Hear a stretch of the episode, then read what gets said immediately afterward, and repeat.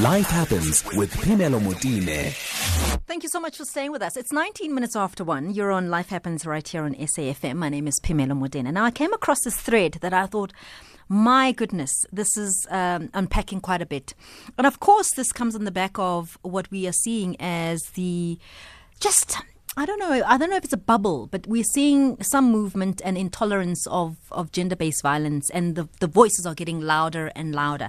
And I've been having conversations with friends, male friends of mine, because I don't think I fully understand what's happening and why it's happening. So I really relished when I saw this thread because I thought, ah, Spot on. This is the kind of conversation I've been having with my friends privately. But really, this is a thread that started unpacking layers because I think there are layers to this whole thing. Songezo Zibi, who is at this point in time is not talking to us wearing his professional hat.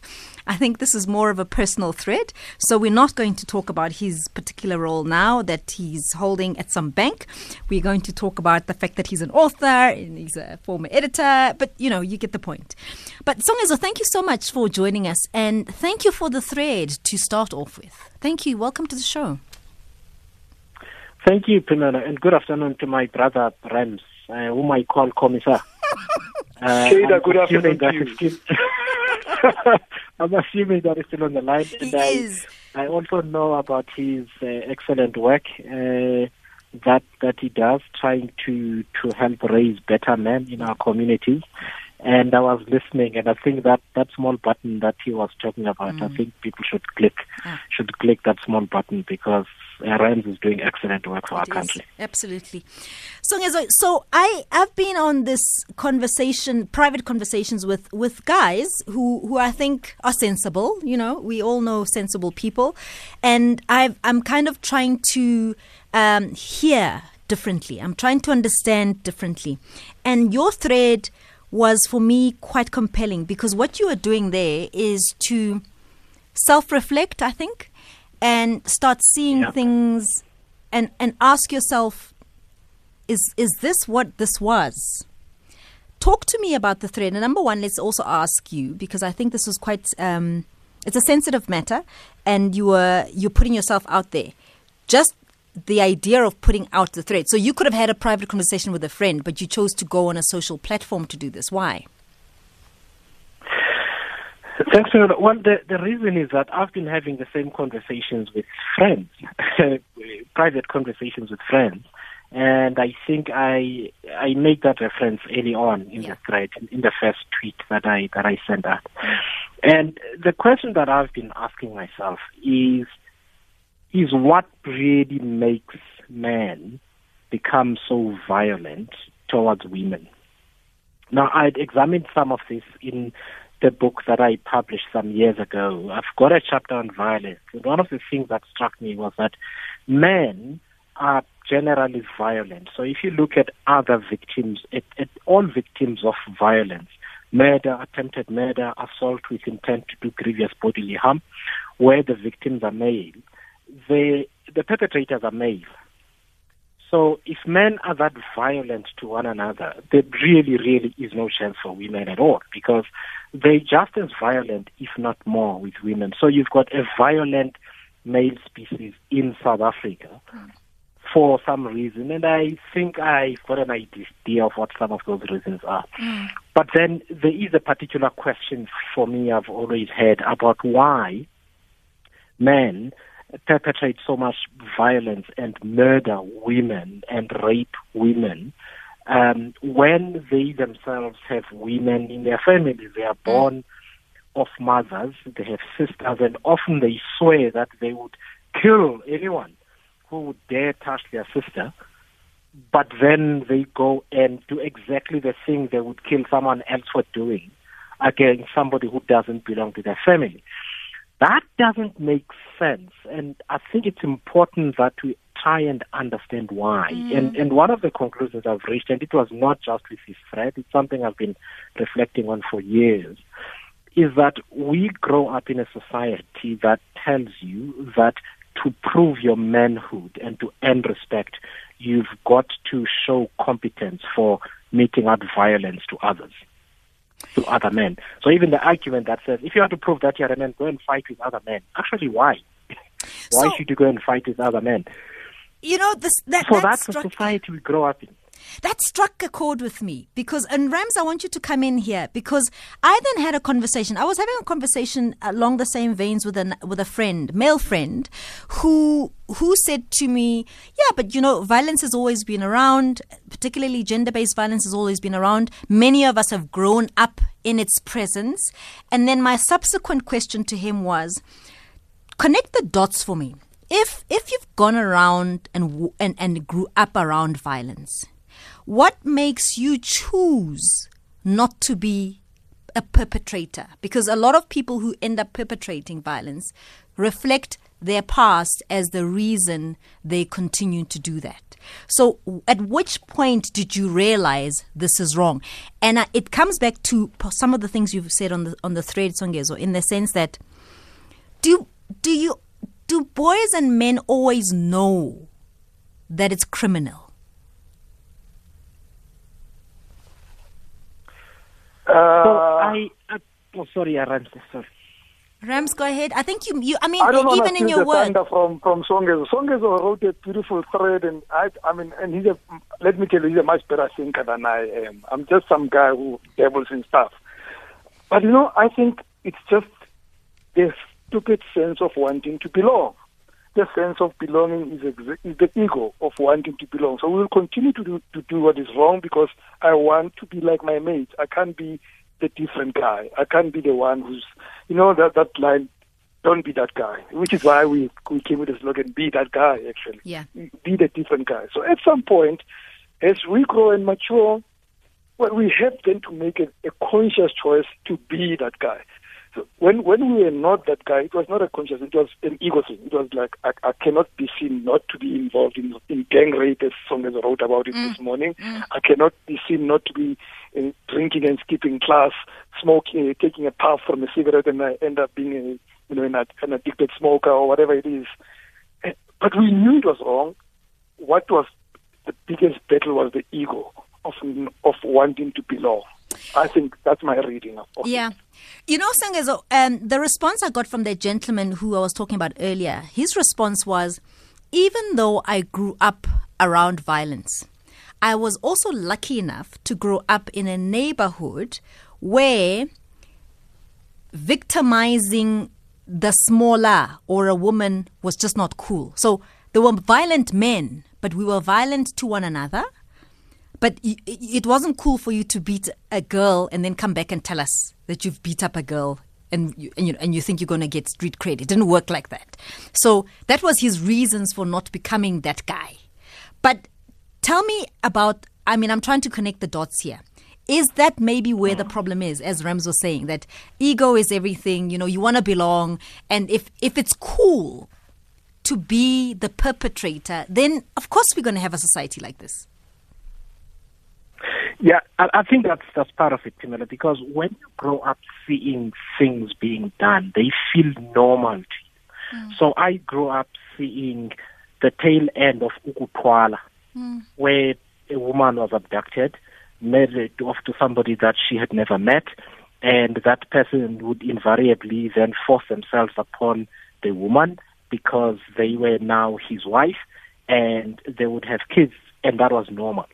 So there is a layer where, especially the gender-based violence is normalized, and I think the boy child hmm. over time gets to know that this is normal. I I witnessed a case where, when I was younger, in growing up in the Eastern Cape, we saw a young woman being abducted and beaten up with sjamboks because she was resisting.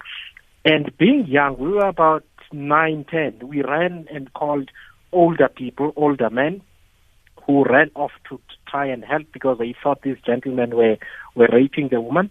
And when they got there, they inquired what's going on. So these guys explained that, no, Siamtwala, yeah, but she's resisting. Oh, they were like, oh, no, Oh, but don't again. resist. Why are you resisting? This is why they're beating you up. Oh my God. So there is a layer where this is normalized as you grow up because, well, if the woman stops resisting, she's not going to get beaten up. That's the subliminal message that you get as a child, even though you're not beating up the girl because you had a dispute with her. So there's still violence in the system anyway. So this is deep, and I think that until we are honest and accept that mm. uh, the way we are raised, aspects of our community's mores and what is accepted and what is not, inculcates a violent attitude towards other human beings, but in particular against women. Hmm. We got to accept that if we are to deal with the problem. Yes, it's a law enforcement issue, but you know what?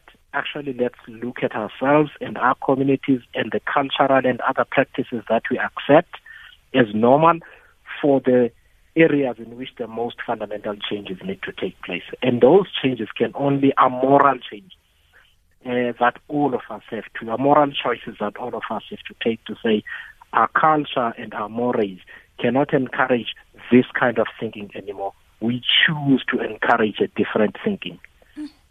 I'm going to ask uh, to open the lines and I'm going to ask you to, to give us a call on 0891 104 Your comments and uh, we've, we're going to post a thread. It's quite a long thread, so I'm gonna, not going to read all of it out. But my guests are uh, Songezo Zibi, who has penned this really incredible thread that I thought we need to reflect on. And uh, we, we've kept um, our, our friend there from uh, Future Kings. I mean, remember we spoke just a little bit earlier about a campaign he started, uh, Let's Go 50 50. Please go in this particular time. Go there and go do something about it. Just donate. Um, he's still in this conversation with us, and I'd love your take on this. It's 1.30. Let's go to Utsi Lasako for the latest in headlines. Phemelo Motene on SAFM. Okay, my guest is Songezo Zibi, and we are talking about a thread that he penned earlier on today. Um, that's really just starting to peel off the layers of what is happening in our country, in our country, dealing a little bit with gender-based violence, but as, as I said, I think there are many layers to this, and he's starting to ask us at which point have we started reflecting as society, uh, reflecting on, on our cultures, on our practices, and, and what we believe to be our value systems, interrogated those and how they're affecting how we behave right now. I've asked Rams Mabote to stay with us on this conversation because he's also doing a lot of work shaping the minds of young people. And I think it's key at this point when you are you know, mentoring young people, what kind of messages go through. That's why I asked him to stay because I wondered when he engages with young people, what kind of things go through their minds. Rams, do you want to reflect on what Songezo said before we went to the headlines? No, I just have a heavy heart because he really has reminded me of how violence has become so normalized. You know, I, I can only speak about the environment I grew up in, which is probably not different from our own, your environment and Songe's was. Growing up in a house, not mine, but I'm saying people growing up in households where it was okay for the dad to beat up the mom, mm. or for the dad to beat up the next door neighbor dad, you know, after a drink or something. It was okay for men to just fight for whatever reason, whether they were throwing dice or for something seemingly serious. So it became normalized. Violence became who we were. Then, of course, we had a system called apartheid, which was a violent system. So also politically, violence was institutionalized and formalized. So we just lived a, a violent life, and that's how we solve things. That's how we deal with things. That's how even a dad tells his five-year-old boy, "I'm going away to take care of mom, and if the Tsotsis come here, kill them." I mean, a five-year-old for starters, what is, what is the five-year-old going to do? But telling that language to a five-year-old about killing the Tsotsis. That's where we come from, thirdly. You know, Songezo, you just said something earlier around how there, there are certain things in our cultures, in our values, where we it's okay be violent because this particular reason is is a, is a, is a decent enough reason for you to be violent. Oh no, man, you know, accept, and so they wouldn't beat you up if you didn't accept. But what we're also not talking about is how that narrative would be carried through to a woman who says uh, to their other women in the family, he beats me up, and they would say to her, No man, hi, stop now the drama. Just be, you know, do what you need to do. You know, Linyalo is, is, is, is sacrosanct and all of that stuff. Hi, Oscar tlhabisa ditlhong. Songezo? Yeah, well, there, there is that, but it, it gets to extremes, right? Where where women uh, also do not defend uh, victims of sexual violence. So I I related. I used a word called uh, yesterday, which is something I learned in my first year of boarding school, the school I went to for one year in Mthatha. And I'm glad that some people went to the same school uh, responded and confirmed the, the phenomenon uh, as having been happening. But what would then happen is that if the woman gets gang raped or raped, questions would be asked about the girl. What was she doing with those guys? Why did she drink? Why did she go with them? Well, why shouldn't she go with them? Why is it a fault that she was raped, that she was gang raped, that she was uh, plied with alcohol until she couldn't defend herself and so on? So you find that even some of the questions that would get asked in the name calling doesn't just come from men or boys who make fun of the victim, but other girls do not defend them because why did she put herself in that condition? Now, this is 1990, 30 years ago. I was 14 years old then. That same pattern of behavior is still continuing even now, where we question the victim again and we say, but why did she put herself in that position? So you see what I mean about having to look within and the conscious choices we have to make and accept that as a guy, it's incredibly difficult for me because it means unlearning language. Mm. And learning intuition because intuitively you want to think in a certain way. Mm.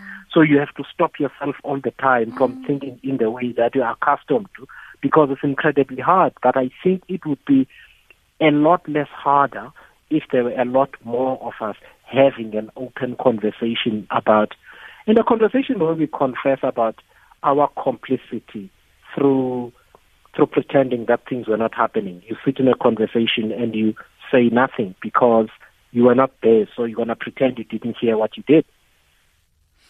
So, you said you you were reflecting and you've been reflecting for a while. Having thought about all of this, where do we begin in confronting this? Because it's it's hard truths. You know, it's not a simple march. I don't think it's a simple march. I don't think it's a simple, you know, calling out or a hashtag. It's it's not. And so then where do we go? Where do we begin with this kind of healing and fixing the problem? I, I think when I've been reflecting, I've been reflecting for years and, wrote a couple of chapters in in my book. One of the things I say in that is is that we need to also change the our understanding of the responsibilities of political and community leadership. Mm. For as long as politicians and other prominent people, including church leaders and so on, make this a law enforcement problem, mm. we are never going to have the right kind of the right kind of attitude. Now, I'd really like for altar calls in church to be about different things sometimes. I know it's important to save souls, but maybe it is important to challenge men in the congregation who want to change the way they think and so on to step up to the stage and ask for prayers because they need help to do that. That's when we are going to start seeing the change. But when it's just a pastor that is preaching and saying how this is against God, it doesn't quite change the way we think because lots of things get said in church. We shouldn't steal, we shouldn't do all of these things, and we do them. And until the practice of leadership is about driving real change, we're possibly never going to get there. So we need to get into the really sensitive spaces and normalize these conversations because when you go to church, this is spoken about in the right way. When you go to political to political gatherings, this is spoken about in the right way, and it becomes part of how we evaluate people for the suitability of leadership because they set an example for the rest of us. It's a tough one, and I'll tell you why it's very tough. Because, and and this is why I find the the spaces in which one has to engage with these things is tough because oftentimes it's intimate spaces. And yeah. after you you call out or you call the police or you go to court and do the public stuff, there is still the intimate space to deal with. And uh, we don't talk about to so to at what cost did you get to do that? Because we don't follow up on the person who was the person who stood in court and testified against the other and what that cost him and whether it's a friend, whether it's isolation, whatever Yeah. it is, we, we don't do that work. And yet we are very quick to say, well, speak up and speak up and speak up. Your reflections on that? You- You're talking about witnesses. In fact, the victim. All of us will say Yeah. on Twitter a person must go and lay a charge. Yeah. Mm. We won't even ask about their personal circumstances, about whether they're going to have a place to sleep that very night if they go and and lay a charge. We don't do that, and and that's why. I think the first reflection has to be on us. The second thing is that the community and state infrastructure in terms of how we police and we the criminal justice system uh, responds to gender-based violence and violence against children in particular has got to be a comprehensive package whose sole aim is to offer protection and uh, and safety to the victims because we encourage people to go to a police station to report a crime and then we release them onto the street to go into the same house mm. where they feel under threat to deal with the same family and so on. So this thinking even informs and distorts the manner in which state resources are deployed in order to deal with the problem at a criminal justice level. But I think if the policymakers themselves were applying themselves differently to these questions, we as society would also learn differently uh, in terms of how we respond and we, and we support. Because going to the police station is often harrowing for victims. Mm-hmm. I've been there for a friend mm. who got arrested mm-hmm. when she brought in the evidence from a doctor that she had been assaulted, simply because her husband, her now ex-husband, had been there after she had been there to lay a charge against mm-hmm. her. They did not arrest him; they arrested her mm. And we say victims must go to a police station, it's incredibly difficult for them. And if I hadn't had that experience with somebody who's very close to me, I probably would still be saying, why don't you go to a police station and report it? Mm-hmm. I know we've got to let you go. So Thank I, I you. think, yeah, thank you. Thanks, Janelle. No, go ahead. I, I, I, I believe that you have to go, and so I, I am going to stick to that because next time I call you, you're going to say I can't come. Thank you, thank you so much. No, I really appreciate it. No, thank you very much for that. Thanks. Thank you for the time. Thanks. Thank you. And uh, we were just reflecting on a tweet that he sent out. I just we we're going to retweet it so that you can have a look. Rams, I often have a problem with the reactive na- nature in which we are dealing with this, and that's why I like the work that you do because I suppose we we need to also start being more proactive than reactive. I really don't want to deal with the case after the fact. I want us to not have it happen. Wh- When you deal with these young kids um, that you work with at Future Kings, is it sinking in, Rams? Uh, let me start on, on a lighter note. Do you know what just happened now? You you just made the world feel like Sangas is a busy one. Rams can stick to the interview forever. No, but this is your work. This is your I'm life's kidding. work. I'm kidding. This is I know that you this is your life's work. You will drop everything for Future kids. we we know this, okay? So yeah, you know it's tough I need- being I a need hero. It's tough being a hero. An angel with wings, eh? It's tough, my friend. You know, I I I, uh, I need to share with you a story. So, a camp we had last year, I invited a friend of mine uh, who's who's also a, a teacher. You know, uh, his name is Kyaubaka Ramanti, and he he then spoke to these boys about decision making. And and at the beginning, you know, they were flippant. You know, he would ask them. He asked them about what is the one crime that is that cannot be excused. You know, they tried everything from he, he was dismissing. They would say murder, and he would tell them why murder could be defended in, in court and, and whatever. But nobody, nobody mentioned rape. And when he said to them, the one crime that you could never have defense for is rape, because you always had the opportunity to take a decision not to do it, because his subject is decision making. I mean, I looked at mm. those boys' faces and I saw it sink in. Because for a while they were not thinking and they were not taking responsibility for the decisions that they make every time. Because he said, in an instant, in an instant, you can shoot somebody because you thought you were being attacked. Yes. But rape doesn't happen that way. It's a decision you make, even with your own partner, when they decide they don't want to have sex anymore and you continue, it's a decision that you make. I will never forget that that lesson he gave to the boys. So I see them. I see them be moved. I see them talk about it after that. I see them debating among themselves. And, and it, it's marvelous. I mean, and that's the narratives we are interested in. Because we know when we're not there, they're exposed to the normalcy that Songezo spoke about. Mm. They, they, are exposed to the, the horrors of wanting to belong. Mm. But we want to give them new narratives to say, actually, it's in your hands to become a different mm. person. Oh, Rams, thank you so much. Thank you so much for the work that you do. And uh, we're definitely going to be donating to that fund. Thank you very, very much for making the time to talk to us. Thank you, my dear friend. Thank you for releasing me. I've got another interview. bye, Rams. bye bye. If it's for Future Kings, absolutely go ahead. Bye bye. Bye bye.